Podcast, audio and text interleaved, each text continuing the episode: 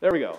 So 2 weeks ago, as one of the ways of introducing this idea about prayer, I tried to address the question of why praying is hard for most of us.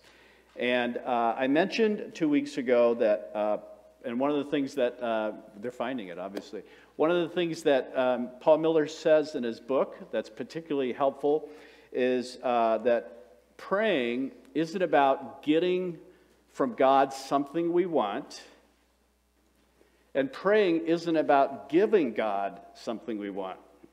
So one of the things that makes prayer hard is that we tend to think we need to get something from God and we don't always get it, or we tend to think God wants something from us and we don't always feel adequate in giving God what he wants. Prayer isn't about that. What Paul Miller says is prayer is about getting to know God. It's the reason we have conversations with people. We get to know one another. And I'd add something else to what Paul Miller says. Prayer not only helps us get to know God, it helps us get to know ourselves as well. And if you guys wind up not finding it, I'll just tell Josh when to move to the next one. But I mentioned that one of the things that helps about prayer being hard for most of us is, so what does the Lord do? He gives us pages and pages, evidence, if you will, of him responding to our prayers. One of the things we should know about God is he's always listening to his children, and he is always responding to them. Always. Not necessarily like we want him to, but he's always responding. That's what we see when we look at all the examples in the Bible. He's always listening, and he's always responding. But there's also something else he keeps telling us in the pages of Scripture, particularly Jesus told us this about prayer, is we need to persevere. Because there's going to be a temptation to lose heart in our prayers. Because there's something about prayer that's a little bit mysterious and hard for us. And so Jesus just says, keep at it. Keep at it. Keep persevering. And then the third thing I mentioned is that there is a beautiful description of prayer where it's described as God is our Father and we are the child. And so if you think of a little child babbling away to get their father's attention, think of the father as absolutely loving the babbling of their child, unlike a lot of young fathers. But God loves our babbling, so don't get caught up in how well you're babbling. Just babble away. That's really what the principle that we saw in Hebrews chapter 4 is. This principle where it says, since we have such a great high priest who's made it possible for sinners to have a different status in the presence of their father. They're not a sinner anymore. They're an adopted child who's perfectly delighted in by their father. Because we have such a high priest who's achieved that for us, let us keep over and over and over again drawing near to the throne with confidence, because there's a tendency for us to draw away from the throne because of our unworthiness. So keep on drawing near with confidence. So those are some of the things that were helpful in thinking about why prayer is hard for most of us and how God gets that and does something to invite us in. I want to say one more word about something else before we really get to what the message is about today, and that is the next slide, and that is a word about praying together, or what we sometimes call corporate prayer. And by that I mean, I'm not talking about your private prayer life. I'm talking about you praying with other believers. So if I asked you the question, would you say Red Cedar is a praying church? Some of you may not even know Red Cedar well enough to know how to answer that. I've wrestled over, how do we even define that? How do we even know how to measure that? Well, let me say one thing. Red Cedar is a praying church. For the most part, our small groups, when they meet, they spend some time praying together. We have women in this church who have been praying for this church and for this greater area for decades. I really wanted them up here to share today, but they humbly or fearfully, I'm not sure which, declined. But that's okay. I love that history of this church. We also have men who meet here every Thursday morning at 6:30 and invite anybody else to come and pray with them. And then we pray in church, right? We just had Abe pray for us. That's part of corporate prayer as well. Some churches are getting rid of that because it's kind of a long, boring part of the service. I'm glad we don't, because God's actually listening to all our prayers and responding. And do you know, one of my most favorite activities in my life as a pastor, when Becca told what she loved about ministry, you know, one of the things that I love, and I'm always surprised how much I love it, is when our elders in our elder meeting take time to pray by name for people in this church. And pretty much in a year, we've covered everybody. Sometimes maybe twice we've prayed for people. And just listening to us go around and hearing about the specific needs of so many in church is such an energizing experience for me. So yes, Red Cedar really is a praying church. In fact, in the book of Acts, the sort of beginning history of the Christian church, you could almost say this: even though it never commands local churches to pray together, it's assumed. It's assumed that a healthy church, the DNA of a healthy church, is where people pray together. In fact, so much so that I would say, I dare you to find a group of believers gathering in the book of Acts who are not praying together. It was just part of their ethos. Now, having said that, it's interesting. I think group prayer, for most of us, is like a guy like me joining a Pilates class. It's awkward, and I'm hyper self-conscious. I don't say that because I've participated in some group prayer at Red Cedar. I say that because I've participated in 40 years of group prayer in 4 different churches in 4 different places in this country, and it's always the same. You know, it's like a middle schooler deciding to pick trumpet and be in the band, and the first day he comes to class, the band leader says, "Okay, solo for us." I mean, it just isn't a... It's an area where I think we could really use some sort of thinking outside the box. So I'm just going to... This is all I'm going to say, and then we're going to move on to the subject here before we run out of time. I want you to think of a somewhat famous verse in the Bible, Revelation chapter 3, verse 20. Jesus says, "I stand at the door, and I knock. He who hears my voice and opens the door, I will come into you." Now, it's tempting to just kind of forget the last few words of that verse. I will come into you, and what will he do? Sup with us, or eat with us, and we with him. Now, if you think of that as a description of a relationship, that sounds like, wow, that feels relaxed and natural and back and forth conversation. So it really is the picture, I think, of what corporate prayer ought to be. It ought to be this sort of... It ought to get to the place where it's kind of natural to be talking out loud together. But here's what we tend to do with corporate prayer. We tend to be a lot of people who are praying to God, and just by coincidence, we happen to be in the same room, and we're praying out loud when we do that. We're not actually having a conversation together.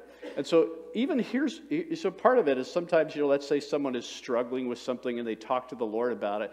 If you're the next person praying, you could say, "Oh, Lord, I identify with that struggle," or "That must hurt." You know, you respond to that. You're keeping the conversation going. And so here's an out-of-the-box kind of thing. I almost think sometimes you ought to try this. You ought to put an empty chair in the circle when you're praying, and you ought to open your eyes, and you ought to have a conversation with Jesus together and call it corporate prayer. Just do it. By the way, did you notice today that we all prayed together out loud at the same time? Did you catch that? When was it? "Speak, O Lord." We were singing that to him, and you didn't even notice it. See, you do it. You pray corporately without even knowing it. But it's just a great area, I think, where we could still use some improvement, and we could grow in this, and we could get to the place where Pilates doesn't feel so awkward.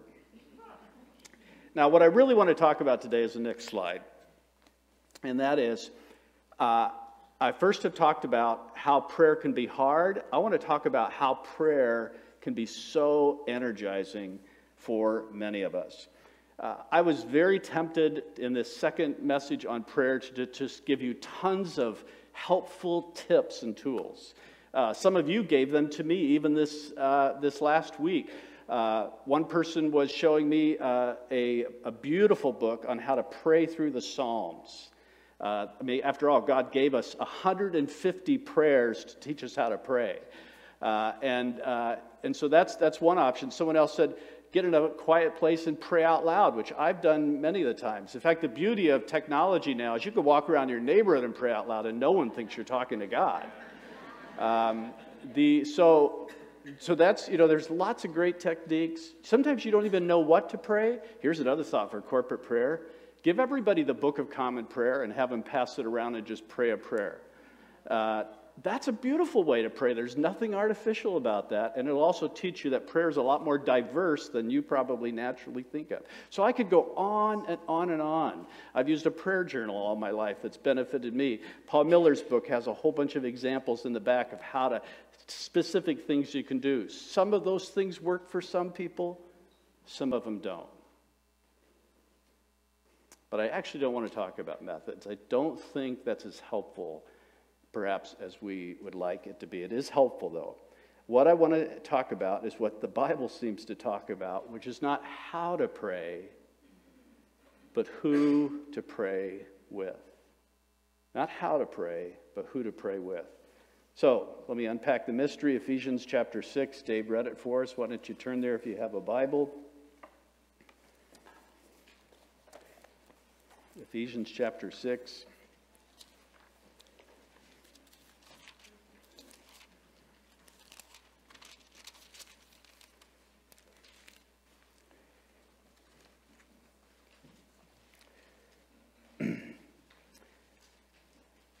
Beginning in verse 10, really, he read us all the way through. I'm only going to focus it on the last verse that Dave read for us, the verse 18, which is, it's all about praying. And here's the phrase, praying at all times in the Spirit. Now, if I was in church, and that was the first time this Ephesians was ever preached, and Paul was the one preaching it, and he just kept going on, I'd want to say, wait. What does that mean? Like, if he took out in the Spirit, I wouldn't have a problem with verse 18. Praying at all times with all prayer and supplication, keeping alert with perseverance, making supplication for all the saints. I get that. What does it mean to pray in the Spirit? There are times in the Bible when it just says something and it doesn't explain it. Doesn't that just drive you crazy? But this is the beauty of God's Word. It assumes that we will look at other places in the Word. It assumes that we'll collect other different areas. In fact, the old-timers used to call this the analogy of the faith. It was the idea that when you found a phrase or something like it, you went in all the other books of the Bible and you found the same idea, and then you connected them together and tried to figure out what it was saying. So that's what we're going to do here. So bear with me. We're going to do a little bit of sort of homework here. There's only one other place where this exact phrase is used. It's in the book of Jude, which is the one-chapter book. It's verse 20. It says, praying in the Spirit. Again, it's just assumed. It's not explained as to what it is. What's the two things Ephesians 6 and Jude 20 have in common? Well, they're both in the context of spiritual warfare. Spiritual warfare, the cosmic battle that all believers fight. Which is why the first thing, next slide, that I will say, is that praying in the Spirit is a way, at the very least, of weaponizing normal prayer. It's a way of weaponizing normal prayer. In other words, making it a more powerful tool. The other thing I notice about Ephesians 6:18 is praying at all times in the Spirit is a command. Which, by the way, just a little footnote, rabbit trail.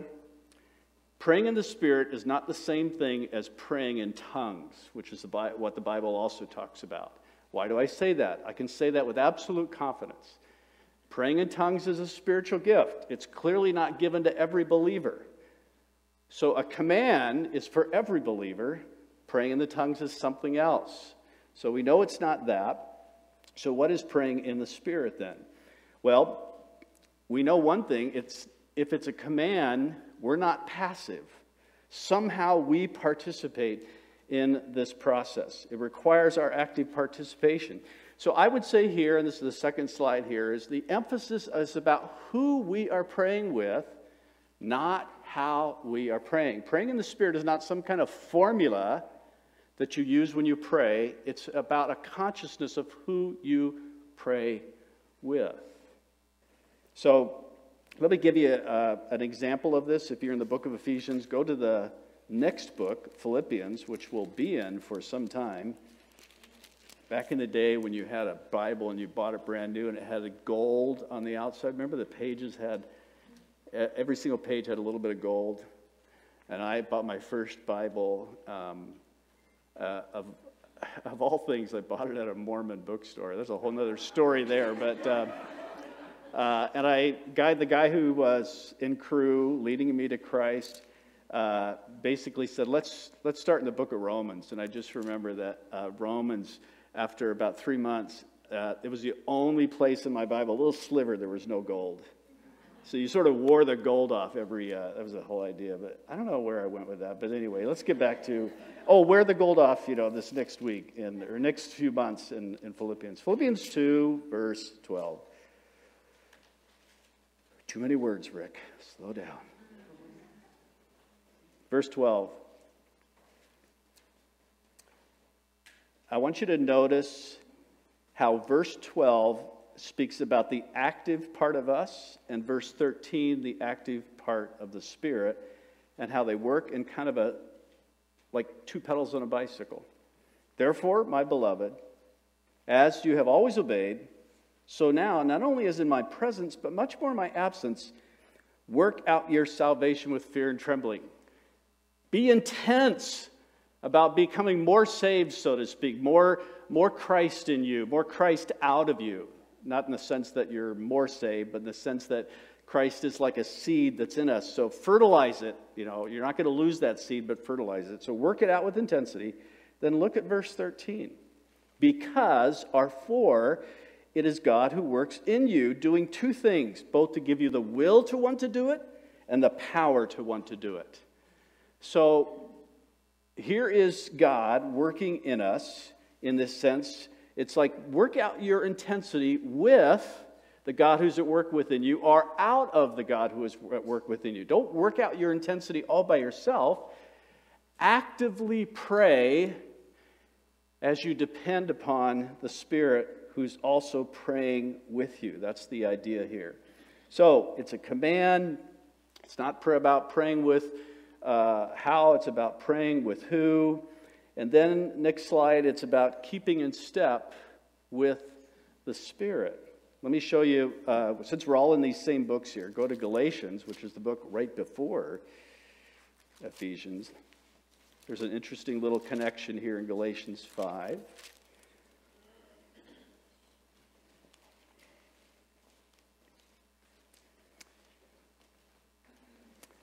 Galatians 5:16. But I say, walk by the Spirit, and you will not carry out the desires of the flesh. And then a couple verses later, verse 18, if you are led by the Spirit, you're not under law. So I take those as the same thing. To walk by the Spirit is to be led by the Spirit. One puts the emphasis on our response. The other one puts the emphasis on the Spirit's leading. The sort of Spirit active side, verse 18, our active side, verse 16. So we're working together. And then, if you look back at Ephesians, we're almost done flipping around here, Ephesians 5:18. For some of you, this is also a famous verse. Don't get drunk with wine, for that's debauchery, that's excessiveness, etc., but be what? Filled with the Spirit. Now, why would Paul use this beautiful illustration? Because there's a similarity. When you have too much alcohol in you, guess what controls you? We all know. It's the alcohol, right? So, and not that we can get more Holy Spirit, but as we yield more to the Spirit actually has that kind of powerful influence over us, the same way alcohol has a powerful influence over us. And then if you want a beautiful visual of this, think of what Jesus says in Matthew chapter 11. Take my yoke upon you and walk beside me. Don't run ahead of me. Don't go back. Learn from me. I'm gentle in my way. So it's this picture of keeping in step with the Spirit. The Spirit is leading us. We're walking with the Spirit. How do we learn to live life sensitized to the Spirit and in tandem with the Spirit? One last example, and this passage is actually in your bulletin. It's Romans chapter 8.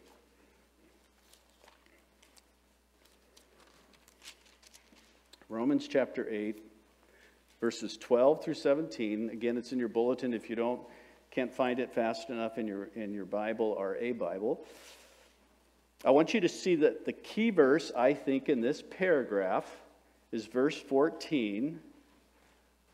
It says, all who are led by the Spirit are what? Sons of God. Now, you can read that two different ways, but it essentially means the same thing. If you really are being led by the Spirit, that's proof that you belong to God. Or another way, if you belong to God, you will definitely be led by the Spirit. You cannot not be. Both of those are essentially two ways of saying the same thing. But it's important to notice what comes before and what comes after. What does the Spirit lead us to do? Verses 12 and 13. So then, brothers and sisters, we are debtors not to... Oh, I have this verse up there, don't I? Or do I not? Do I have it up there on the next slide? I don't have Romans 8 up there? Oh, okay. So this is all about, here's the point. You can keep that slide back up there, though. Okay, so that's okay. You just listen to my words for a few minutes. The reason I actually use the slides because I'm too boring to listen to. So I need the slides to assist me. So I'm going to go real fast here. Now look at the passage there in your bulletin or your Bible. What does the Spirit lead us to do? We are debtors not to the flesh to live according to the flesh. For if you live according to the flesh, you'll die. But if by the Spirit, what are you doing? Putting to death the deeds of the body. So the Holy Spirit enables us, right, to fight sin, to have more of Christ come out of us. That should be a pretty average understanding. But notice what comes afterwards, which also talks about the Holy Spirit. By the way, if you want a chapter in the Bible, if you want a chapter in the Bible that speaks more about the Holy Spirit than any other chapter in the Bible, I'd love to be proved wrong on this, by the way. It's Romans chapter 8. Many, many, many truths about the Holy Spirit. But now look at 15 and 16. Now, understand this. You did not receive the spirit of slavery to fall back into fear, but you receive the Spirit as adoption as sons by which we cry, Abba, Father. The Spirit himself bears witness with our spirit that we are in fact children of God. And then he goes on to speak about all that we have as children of God in verse 17. So here's how I put that together. What the Holy Spirit enables us to do is to fight sin, verse 13, out of a spirit of verses 15 and 16. We fight sin not out of fear of slavery. Oh no, if I don't fight sin, I'll never get to heaven. We don't do that. We don't fight sin in order to hold on to God's favor. That's a spirit. That's the spirit of fear. We don't fight sin so that God won't reject us. We fight sin because he'll never reject us. We fight sin out of a response of gratitude. And the Holy Spirit helps us make sure that that hose between us and God does not get kinked. Because when grace stops flowing and all we're left with is obedience and works, it kills the spirit of Christianity and grieves the Holy Spirit. And so the Holy Spirit is constantly realigning our motives. If I can put it this way, he's constantly reminding us that sin is not our battle, it's an us battle, and he's our partner in it. And that's hugely hope-giving and encouraging. So, Here's, let me try to sort of narrow this down into where we're going with all this. Paul Miller makes an interesting statement in his book. I think it's the next slide. There we go. All of Jesus' teaching on prayer in the Gospels, meaning Matthew, Mark, Luke, and John, can be summarized with this one word, ask. So think about this for just a moment. Here's Jesus. He's in his last hours with his disciples. He knows that every word that comes out of his mouth is going to be supernaturally recalled, but also profoundly more important in some sense than anything he said before because of about what's about to happen. And so he spends time with them. You can see this discourse from John 13, but especially the discourse in 14, 15, and 16. Do you know what he keeps saying over and over again? Chapter 14, guys, listen to me. I want you to ask anything of the Father in my name, and I will do it. One chapter later, guys, I want to tell you again, you need to ask anything in my name to the Father, and I promise you I will do it. One more chapter, chapter 16. Guys, ask anything in the Father's name, and I will do it. I wonder what their problem is. It's our problem, isn't it? Jesus then, by the way, models it in John chapter 17. So I like what Paul Miller says. It's another way of speaking about prayer in the Spirit. Ask boldly while surrendering completely. Ask boldly. I'm not there yet. I'll be there in just a second. That's such a... but good guess. Good guess. It was a complicated slide, so I want to make sure everybody's got, you know, digested what I've just said first. But ask boldly while surrendering completely. Here's a beautiful example of it in a children's famous story about three guys who are the only Hebrew names that children memorize. Do you know what they are? Shadrach, Meshach, and Abednego. I dare one of you to name your kids that. So they're about to be thrown into this furnace, and they say, "Oh, Nebuchadnezzar, we have no need to answer you in this matter," because he says, "Who's the God who will deliver you out of my hands?" He says, "If this be so, our God whom we serve is able to deliver us from the burning fiery furnace, and he will deliver us out of your hand, O king," asking boldly. Then Nebuchadnezzar was filled with rage. Sorry, did I miss it? No, here it is, here it is. Oh,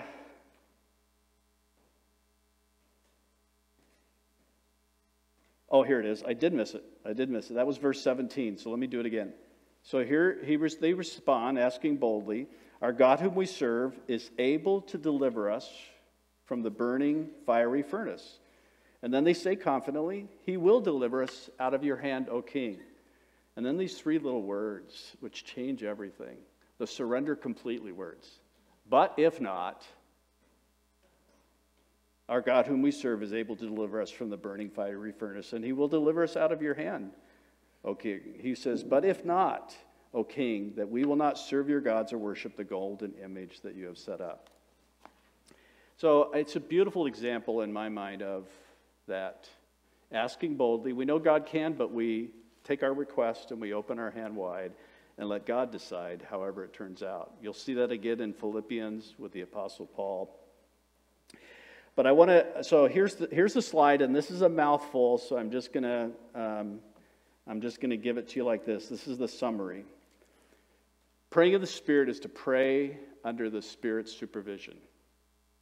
In other words, it's to ask boldly, and the reason we can do that is because of Jesus, who's changed forever our status with the Father, so we never have to feel unworthy, even if it's what we're asking boldly for is, "God, would you cleanse me yet again from this horrible sin that I keep committing over and over again?"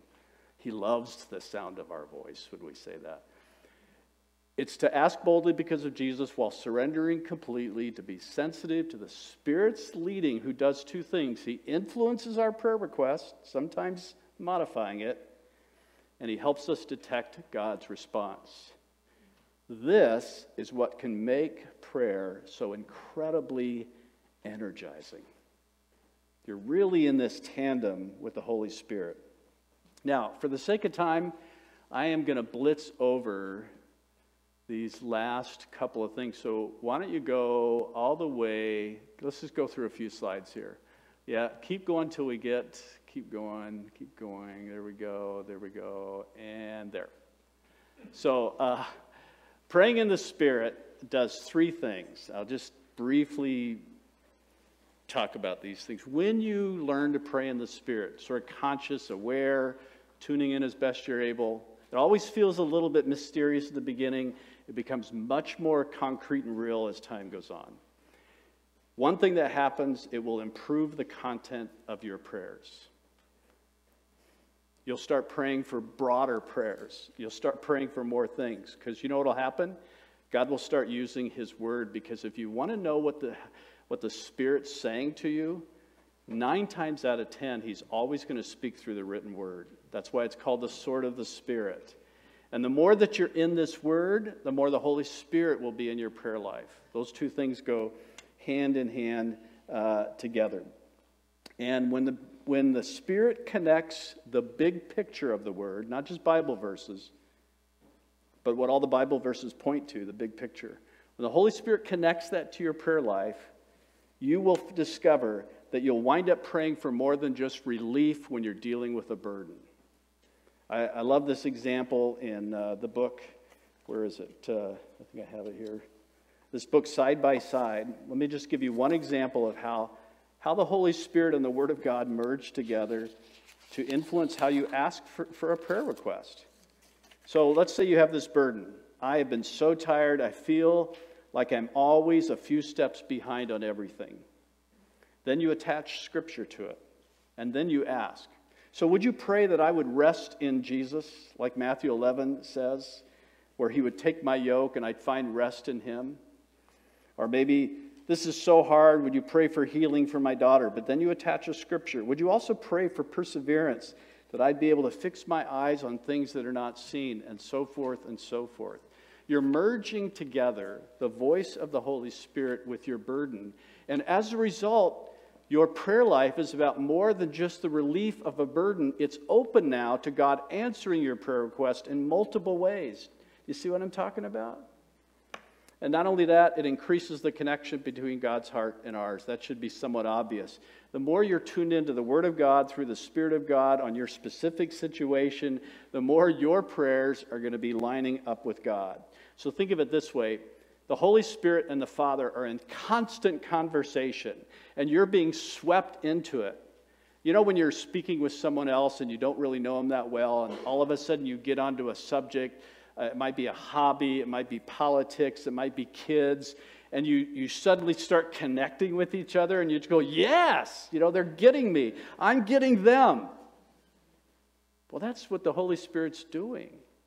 He's taking the details of our life as we start a conversation with the Father, and he's lining them up with what he and the Father are talking about, so that the kingdom of God and the big picture start becoming part of our conversation of our specific needs, and inevitably they wind up reinterpreting the very details of our life. Again, prayer is about getting to know God and ourselves. And finally, it shouldn't surprise us. And by the way, this is the signal to bring the kids up. This is a perfect time to do it. So I don't know if Matt's already on the way to do that, but thank you, Matt. Lastly, it raises our expectancy in prayer. I love this verse, Psalm 5. You can show this one. The last thing I'm going to say. O Lord, in the morning, you hear my voice. In the morning, I prepare sacrifice, which is another way of saying, in fact, actually another translation is, I order my prayer. So sacrifice and prayer, same idea here. I prepare a sacrifice for you. And this last word always gets me. And then I watch. And then I watch.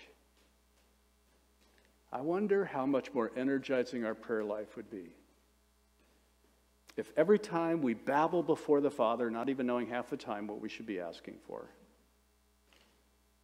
we always knew every single time it's heard, and God responds, but we're not really quite sure how to detect that response. But instead of just going, oh, well, we're like the watchman on the wall, and we are on active watch all day long. Is this it? Oh, that's totally unexpected, but I can see how that's the answer.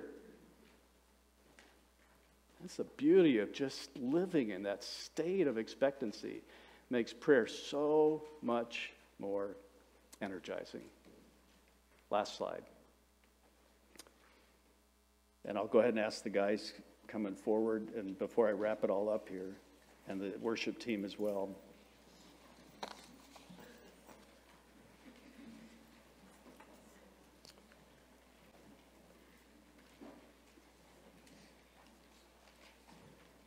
So just to kind of pull two messages together as we come to the table. I think prayer is hard for most of us. We shouldn't feel bad about that, because the Lord doesn't seem to feel bad about that. He knows it's hard for us.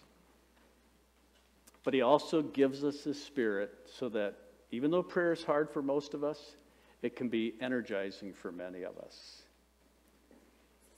And it's really because of the life, the death, and the resurrection of Jesus Christ that has forever changed our status, that it's possible for a sinner to come in the presence of a holy God, not as a condemned sinner, but as a child that the Father absolutely delights in.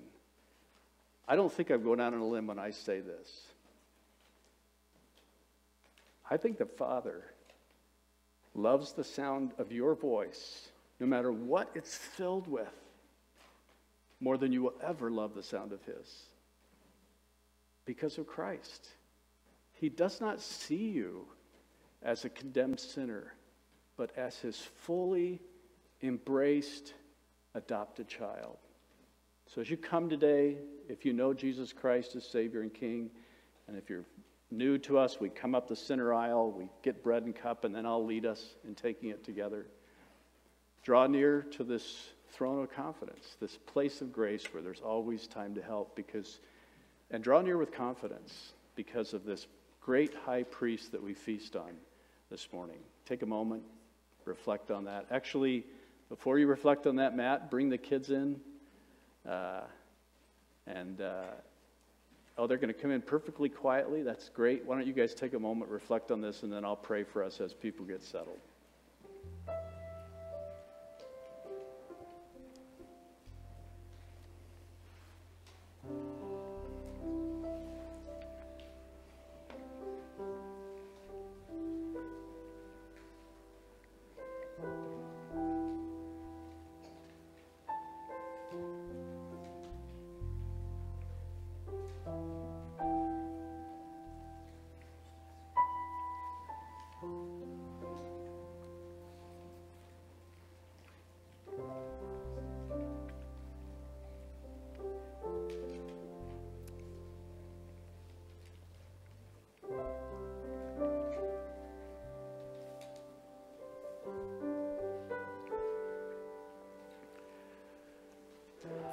Oh, Father, right now, you're bending your ear toward us, and we are not praying alone. Your Son is at your right hand praying on behalf of all of us. Your Spirit is coaching and assisting and interpreting and translating and reworking our prayers and our ability to detect it. What a treat, what a gift. And we come in so much gratitude today to feast on the one who's made our conversation possible. In Jesus' great name.